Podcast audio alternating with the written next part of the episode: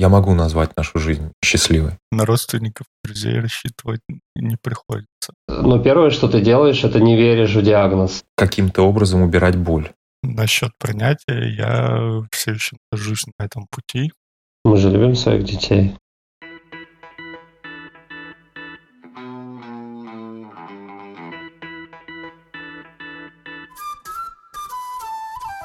Привет, друзья! Меня зовут Катя, и это подкаст Вася in Space. Подкаст о родительстве в непростых условиях. Меня зовут Миша, мы родители троих детей, старшая дочь Женя, младшая Тоня и у нашего среднего сына Василия расстройство аутистического спектра. Где бы вы сейчас ни находились, на кухне или в машине, в холле коррекционного центра, школы или больничного отделения, а может быть вы чилите в ванной после полного забот дня, добро пожаловать, устраивайтесь поудобнее. И не забудьте наушники, не все темы, которые мы будем обсуждать, подходят для ушей ваших крошек.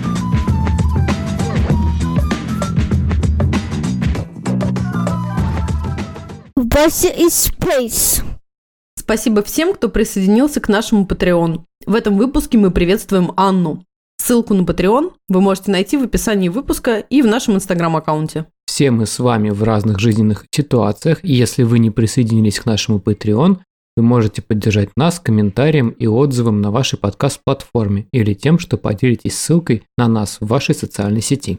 У нас сегодня не совсем обычный выпуск. Мы сделали для вас небольшую компиляцию из интервью пап, которые делятся своим опытом особого родительства. Готовя этот выпуск, мы разослали нашим героям следующий вопрос. Расскажи про себя. Как тебя зовут, сколько лет, где ты живешь, чем занимаешься? Сколько у тебя детей, расскажи про них. Как ты узнал об особенностях развития, что было самое сложное, страшное, волнительное в принятии ситуации? Что поддержало и кто поддержал, и в чем ты нашел опору. В чем самая большая радость быть отцом? Если бы ты мог преподать один самый важный урок своему ребенку, чему бы ты его научил? Что бы ты пожелала родителям и в частности отцам в самом начале их пути. Так вот, на эти вопросы ответили не все отцы, которым мы отсылали предложение поучаствовать, и мы получали отказы по совершенно разным причинам. И мы хотим поблагодарить всех, кто нашел возможность уделить время и внимание нашему небольшому интервью. Конечно, особо ценным нам кажутся эти истории, потому что их герои не побоялись говорить на такую откровенную тему. Спасибо вам, Евгений,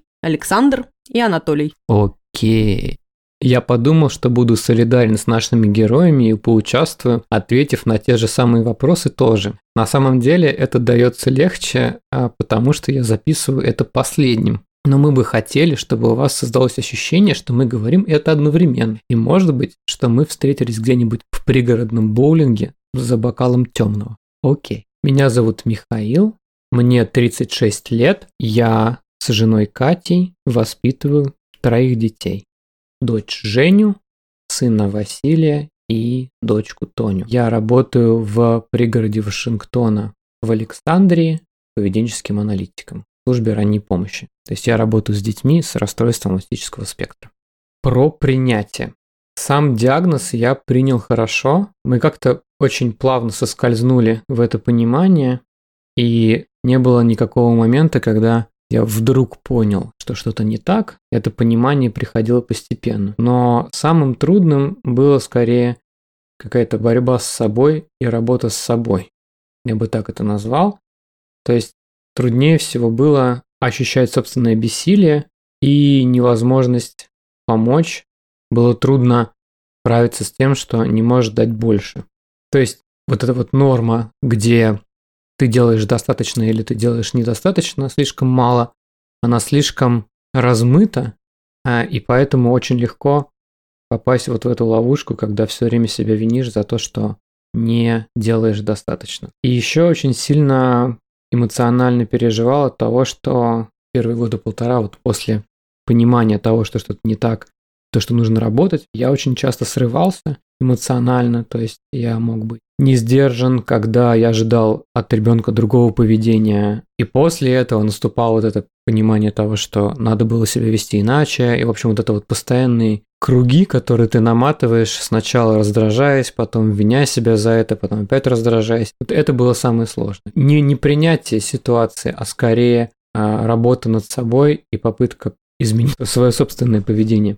Что поддержало очень меня поддержало то, что у нас с Катей всегда было взаимопонимание во всем, что касается воспитания детей, или мы распределяли наши роли так, что мы друг другу подходили, друг друга дополняли. И вот в эти моменты как раз, когда я не находил уже никаких добрых слов для себя самого. Она эти слова всегда находила. Опять это даже не про отношения с ребенком, а про отношения с самим собой. И вот второй момент. Я профессионально сформировался в среде коррекционных педагогов Центрального округа города Москвы. И я очень много видел очень активных, очень добрых, очень творческих, очень горящих людей, которые готовы были, ну, например, до 10 часов вечера вырезать картонные куклы для теневого спектакля, к примеру.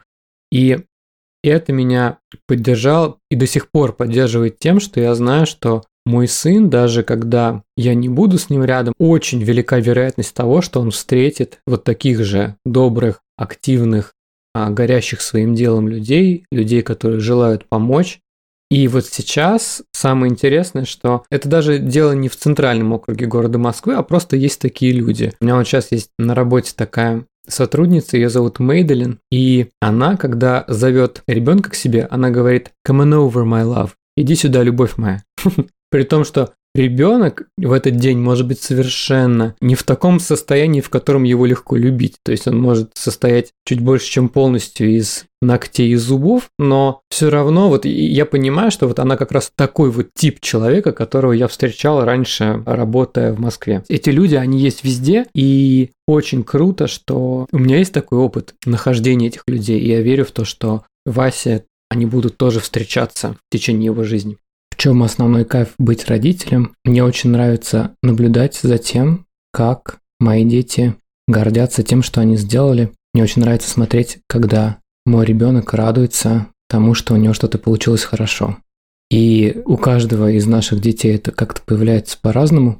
Это всегда очень большое удовольствие смотреть, как ребенок горд за то, что он сделал. Например, Женя, когда выступала в Москве в танцевальной студии, после выступления, когда ей нравилось, как она выступила, она все время очень широко улыбалась, у нее блестели глаза, она была очень румяной и вся искрилась. Тоня, когда довольна собой, она все время морщит нос. Мы смеемся, что она похожа на картошку в этот момент. А Вася, он начинает так улыбаться одним уголком рта, быстро показывает тебе свою работу и убегает, потому что для него этот момент гордости за себя, он связан с э, такими сильными переживаниями, и ему очень трудно это переварить в моменте, и поэтому он все время это делает очень быстро, но это всегда очень комично происходит. Если бы можно было научить чему-то своего ребенка, каким-то волшебным образом передать ему эти знания или эти ощущения вложить его голову, я бы научил его. Первое – это медленно, но верно бороться со своими страхами и стараться пробовать то, чего боишься. Это касается попыток ходить по новым маршрутам, пробовать новую еду, решаться на те занятия, которые ты никогда раньше себе не позволял, быть смелым в том, чтобы заводить разговор с незнакомым человеком, не бояться выступать перед классом. Это, наверное, такой очень сложный навык, который не так просто тренируется, но а, мне кажется, что переступать через свой страх – это очень важно для того, чтобы расширять тот круг возможностей, который у тебя есть, чтобы новые люди могли тебя научить новому, чтобы новые обстоятельства, в которых ты оказываешься, имели возможность дать тебе новый опыт, чтобы быть открытым тому миллиону разных возможностей, которые предоставляет тебе мир каждый момент. А вторая мысль про то, что в мире есть много всего интересного. И нужно обязательно стараться все попробовать. В мире есть любовь и отношения. В мире есть путешествия. В мире есть музыка, книги, фильмы. В мире есть театр. В мире есть палеонтология и робототехника. Точно, робототехника. Обязательно нужно смотреть по сторонам, потому что мир полон вот таких волшебных вещей, что делает его прекрасным. Мне кажется, что очень, очень, очень важно ставить цели, которые легко достигать, потому что если вы чувствуете, что в отношениях с ребенком вы в постоянном напряжении, в, в конфликте с собой, в конфликте с ним, то, скорее всего, вот эти ожидания, которые есть по поводу отношений, они неадекватны. И нужно постараться работать с теми ожиданиями, которые у вас есть от ребенка и ставить очень маленькие цели, которые легко достигать. Не требовать не от себя очень многого, чтобы можно было себя за что-то похвалить, не требовать от ребенка слишком многого, чтобы ситуаций, в которых вы можете похвалить его, было гораздо больше. И как раз вот это понимание, оно пришло ко мне позже, и вот когда я стал более скромным в своих ожиданиях, стал более четко формулировать то, чего я бы хотел от отношений, гораздо меньше конфликтов стало происходить, и наши отношения в целом очень сильно улучшились. И вот места для радости в нашей жизни стало больше. Ребята, привет! Меня зовут Евгений Ерохин, мне 44 года, я занимаюсь татуировкой. До этого 20 лет занимался графическим дизайном. По образованию художник-мультипликатор. Живу в городе Москва. А еще я отец троих детей. Василиса 7 лет, Анфиса 17 лет и Эмилия, которая умерла в 14 лет. Собственно, с моей женой на данный момент бывшей Юлей мы воспитывали, воспитывали, мы жили с ребенком по имени Эмилия. Я даже не помню сейчас уже диагнозов точно, но у нее была умственная отсталость, синдром ЦП, она очень плохо ходила, а, не разговаривала. А, в общем, это был наш особенный ребенок. Мне достаточно сложно просто отвечать на вопросы не в формате живого диалога и беседы, но я попробую это сделать. На самом деле была проблемная беременность у нас еще, но тогда еще не было каких-то, каких-либо диагнозов. Диагнозы начались примерно в год, когда мы начали осознавать, что ребенок наш отстает и развивается не совсем так, как обычные дети это делают. И дальше, ну, первое, что ты делаешь, это не веришь в диагноз. Ты не веришь ему, как так, это ошибка и так далее. А потом, ну, в моем случае, я воспринимал это уже как данность, как природное явление. Но вот прошел шторм, ты ничего не можешь с этим сделать. Ты просто работаешь с его последствиями. То есть это ситуация, над которой ты не властен. И ты действуешь просто по обстоятельствам. Я думаю, что, возможно, это основное, да, что может помочь. Ну, ребята, тут уже ничего не поделаешь. Ты просто имеешь, что имеешь, и вывозишь как можешь. Я думаю, что мы друг для друга были поддержкой. И просто какой-то наш, видимо, ну, Юлин в первую очередь, природный оптимизм и энергия были поддержкой друг для друга, и мы вместе заботились об Эмилии. И я думаю, что ну, ребенок в любви, если растет, то вот она и поддержка. Мы же любим своих детей. Ну и, наверное, мне в этом плане было немножко полегче, потому что я имел возможность, так сказать, сбежать на работу. У Юли такого не было. Я бы хотел научить своего ребенка тому, чему я сам не очень обучен. Это умение позитивно смотреть на жизнь и умение э, смотреть на жизнь как э, на дорогу возможностей. Да? Умение поменьше заморачиваться от различных неурядиц, умению проще смотреть на жизнь. Наверное, вот это основное, чему бы я хотел научить своего ребенка. В первую очередь, чего бы я не хотел говорить вам, это держитесь. Потому что что вам еще остается делать? Я бы хотел вам сказать, не ругайте себя. Не ругайте себя за то, что это произошло. Не ругайте себя за то, что у вас такой ребенок. Не ругайте себя, если вам кажется, что вы мало даете или не додаете ребенку внимания. Пожалуйста, не ругайте себя и пытайтесь находить радости в каких-то мелочах. Хороший ужин приготовить – это тоже очень здорово. Какое-нибудь хобби, фильм посмотреть – это тоже очень хорошо. И да, не ругайте себя. Это основное. Привет, меня зовут Александр, мне 35 лет, я живу в городе Новосибирск. Я отец Оскара, которому 8 лет. С женой мы воспитываем сына с расстройством аутистического спектра. Первые подозрения начали появляться примерно в три года, во многом благодаря фильмам типа «Человек дождя» и «Меркурий в опасности», когда заметили, что Оскар начал выставлять фигурки животных в ряды Плюс у него была эмоциональная гиперчувствительность, то есть он реагировал излишне эмоционально на какие-то моменты, на которые обычные дети, наверное, не обращали бы никакого внимания. Потом были походы к нескольким специалистам, которые говорили, это не аутизм, ведь он смотрит в глаза и разговаривает. В конце концов, благодаря интернету нашли доктора, который занимался конкретно аутизмом, и он поставил, и, можно сказать, подтвердил наши подозрения на счет этого. После постановки диагноза у меня не было какого-то страха или волнения. Наверное, потому что в возрасте 3-4 лет я не видел особой разницы в поведении между ним и моей племянницей, которая на тот момент была того же возраста, да, и вообще по сравнению с остальными детьми того же возраста он вел себя, ну, по моему мнению, примерно так же. Насчет принятия я все еще нахожусь на этом пути, ну, потому что в моем видении это инородная болезнь, которую нужно победить и искоренить, а не часть моего сына, какая-то его просто особенность. Поддерживаем мы друг друга сами, когда видим, что у одного заканчиваются какие-то какие силы, ресурс на общение с ребенком или моменты, когда у него начинаются особо сильные э, эпизоды, мы просто подменяем друг друга или просто подходим, начинаем как-то вместе с ним взаимодействовать и пытаясь разделить вот это негативное его воздействие на нас, ну, как-то между друг другом.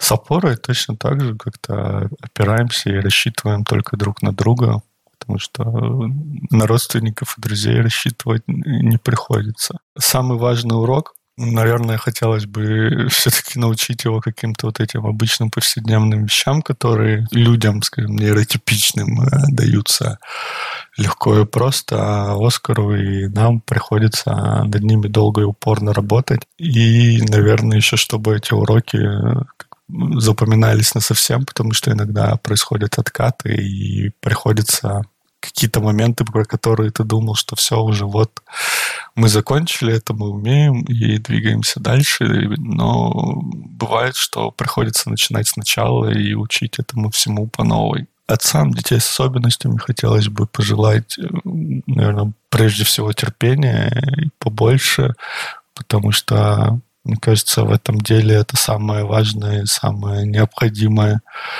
Всем родителям хотелось бы сказать и пожелать, чтобы они ставили перед собой какие-то небольшие цели, не пытались сразу как-то думать глобально, радовались небольшим успехам, потому что из таких успехов, наверное, и состоит весь этот путь.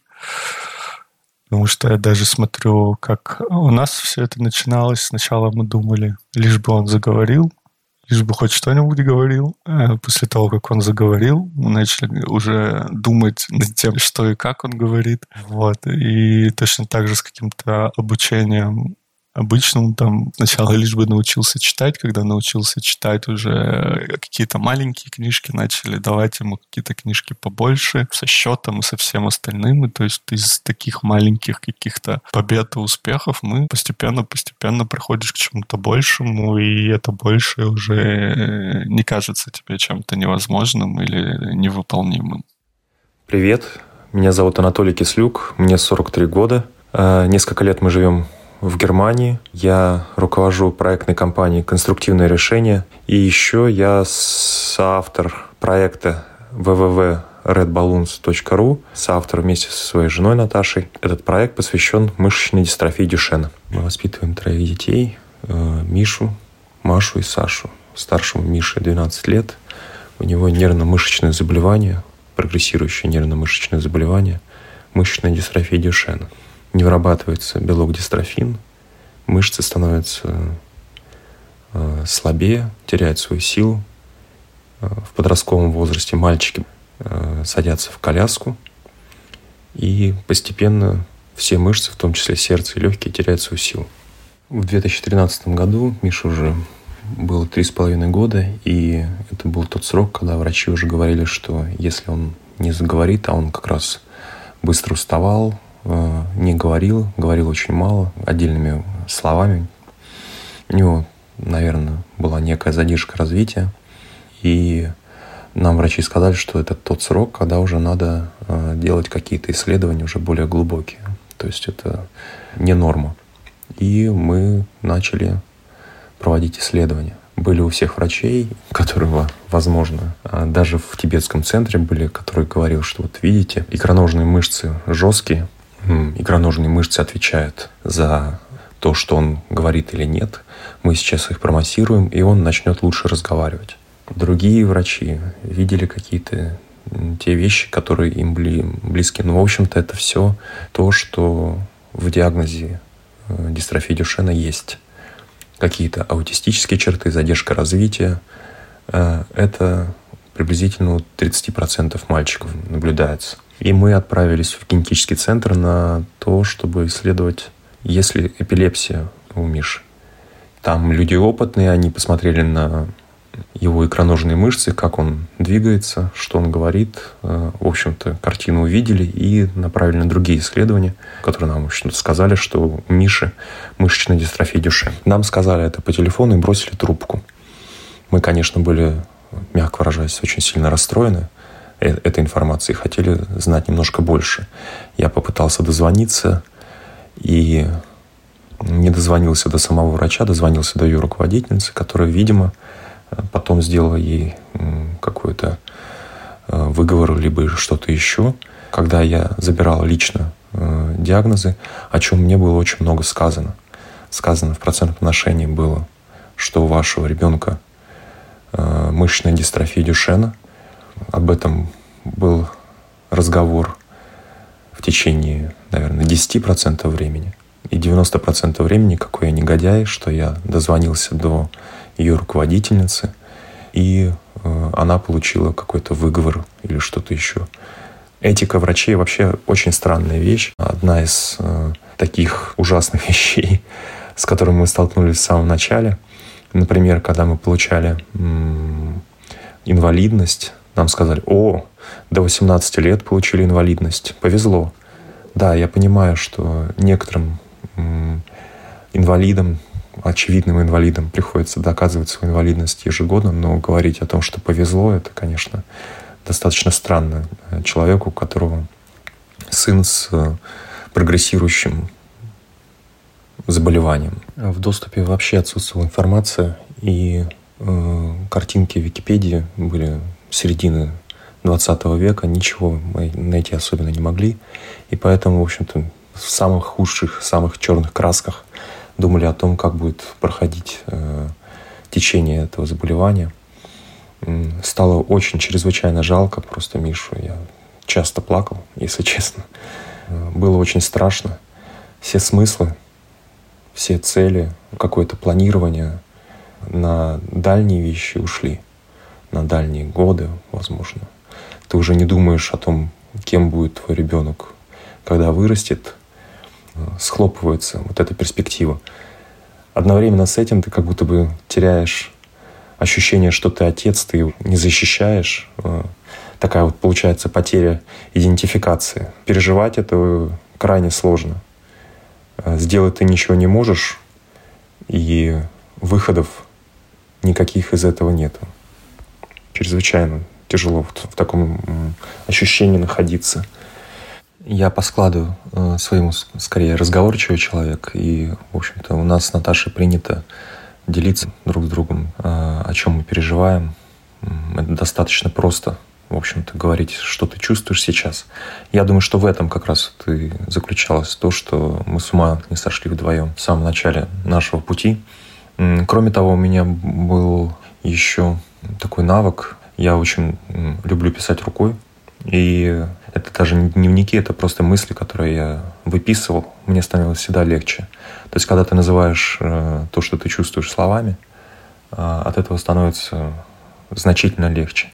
Получается, что вот эти разговоры друг с другом и то, что я записывал, мне, наверное, психолога заменил. Я думаю, что раньше это не так э, было доступно, и особенно для мужчин это достаточно сложно обращаться к психологу. В общем-то, это не в нашей ментальности. Но сейчас уже времена меняются, и это уже становится нормой для всех, для мужчин, для женщин, для всех обратиться к психологу. Я думаю, что это самое важное, э, то, что помогает справиться в начале, в середине разговора с психологом. В 2016 году мы сделали наш проект Red Balloons. Это проект о так называемых первых шагах в диагнозе мышечной дистрофии Дюшена. Мы выиграли грант небольшой для этого. И мне очень нравится эта страница www.redballoons.ru. Я, в общем-то, горжусь этим. Если говорить о том, что я лично делал, то мне кажется полезным то, что мы как раз друг с другом делились. Кажется полезным то, что я писал о своих ощущениях, отдавал это все бумаге. Каждый день с какого-то времени, это отдельная интересная история, как это все получилось, но у меня выработалась рутина ежеутренняя, в общем-то, я уже 8 лет поддерживаю ее. Это связано с растяжками, с дыханием, с чтением и произнесением некоторых аффирмаций. Каждый день я делаю утром. Важно очень поддерживать физический уровень в хорошем состоянии, потому что если ты будешь больной, то ты уж точно не поможешь э, своему ребенку. Если ты будешь не в состоянии выдержать это, то ему уже точно будет не легче совершенно точно. И никому легче не будет. В общем, вот эту вот ответственность надо нести. И, например, я очень много сейчас э, занимаюсь бегом. Я бегаю. Активнее бегать я начал как раз после получения информации о диагнозе. Если говорить о, об ответственности, еще очень важно осознавать, что ты ее, эту ответственность несешь. У тебя есть еще двое детей, у тебя есть жена, у тебя есть родители, и ты несешь перед ними ответственность в общем-то, за свое существование в том числе. И они ни в чем не виноваты. Никто вообще не виноват. Это самая главная вещь, которая должна, наверное, поддерживать, что в данной ситуации никто не виноват. Виновных искать и их наказывать ни в коем случае нельзя. То есть надо все свои действия проверять на эту простую вещь. Не наказываешь ли ты кого-либо, себя, близких, самого своего сына. Если ты что-то делаешь больше, меньше, что-то не делаешь. Например, есть ли смысл мы в свое время отказались от э, туторов. Это такие э, пластиковые штуки, сейчас они из разных материалов делаются, которых надо укладывать на ночь ребенка. Они поддерживают суставы, в общем, это целая медицинская история. Мы от этих вещей отказались, потому что положили на весы. Ну вот он будет, допустим, это еще не доказано, возможно, больше ходить в течение двух месяцев или трех месяцев, может быть, даже год. Но за эти, за эти 8-9 лет он будет каждый день, каждую ночь он будет мучиться. Для него это просто неприемлемо. Там сказываются вот эти аутистические черты. В чем-то находиться дополнительно, что его беспокоит. И вот будем ли мы его заставлять это носить? А мы сделали выбор, что нет, мы не будем это делать. И вот эти вот вещи, проверка на экологичность всех своих действий, не наказываю ли я кого-либо из-за диагноза, мне кажется, это очень важно. В чем радость? Самая большая радость быть отцом для меня? Хороший, интересный вопрос. Я вчера был с тремя, мы ездили в центр города с, со всеми тремя детьми. А, я как раз был один, и я, наверное, сейчас могу лучше на это ответить. Я наблюдаю, мне очень нравится наблюдать за ними, какие они, какие они, во-первых, разные, а, как они реагируют на этот мир, вот это вот чрезвычайная серьезность, э, отсутствие полной иронии, сарказма и в то же время вера в чудеса или вера своим родителям, что иногда одно и то же, э, это, конечно, поражает, это удивляет и не может не радовать. Еще одна вещь, когда они же задают вопросы, или ты задаешь им вопросы, вот ты как бы проживаешь еще одну жизнь, ты проживаешь сам дополнительной жизни, возможно, с точки зрения этого ребенка, то есть с точки зрения его э, возраста, что он может понять.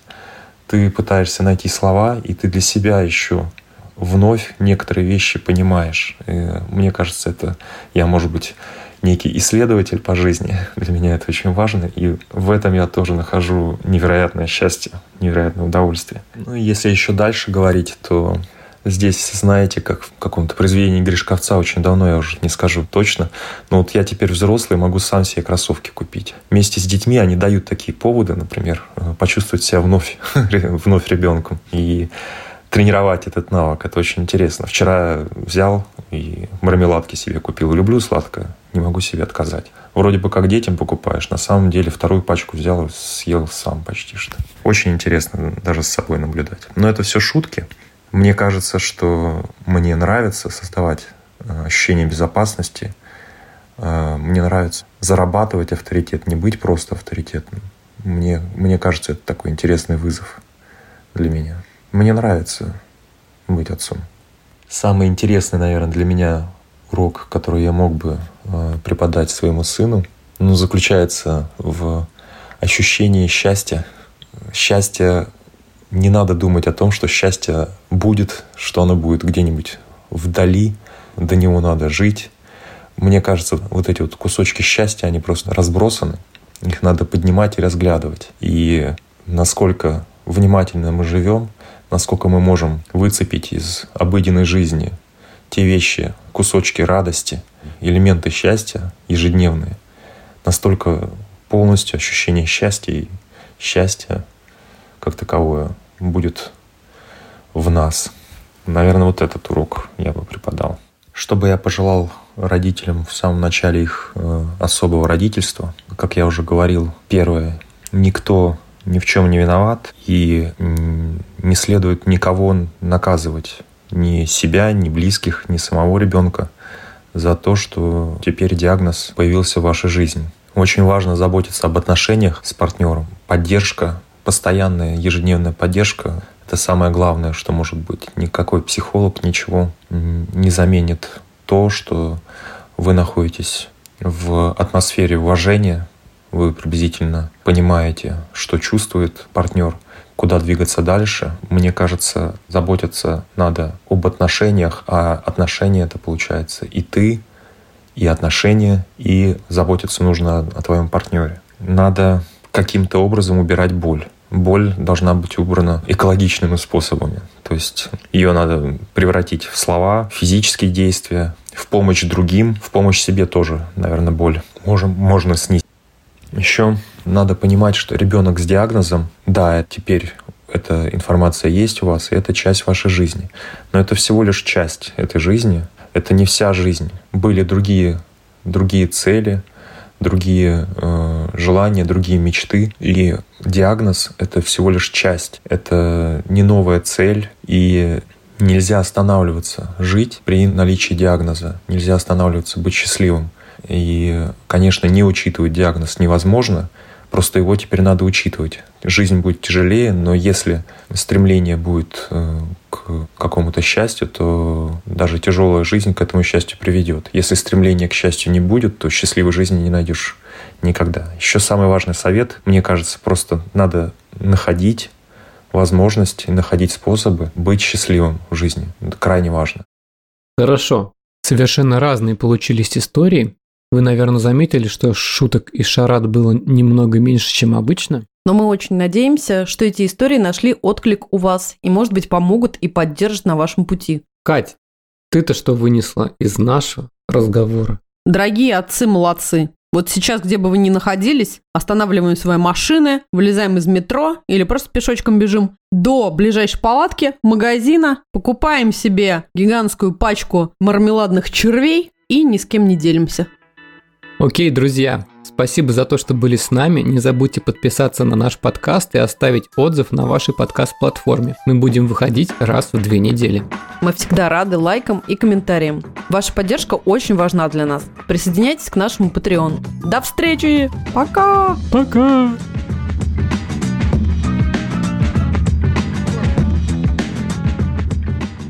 Russia in space.